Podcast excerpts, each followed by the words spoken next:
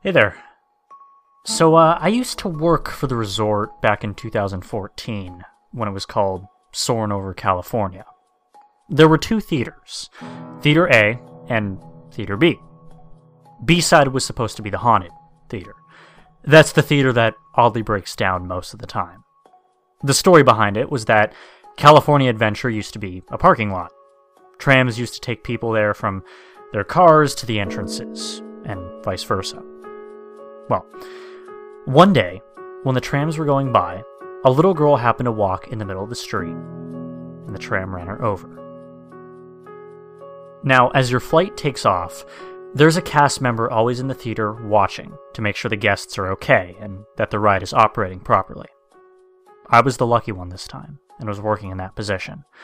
Below the screen is a basement, and no one is allowed down there during the duration of the flight.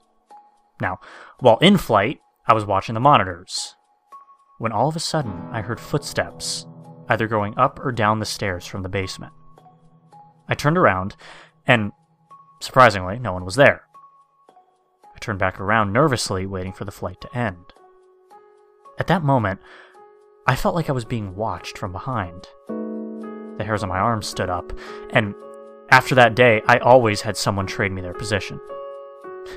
it's pretty creepy, I gotta say.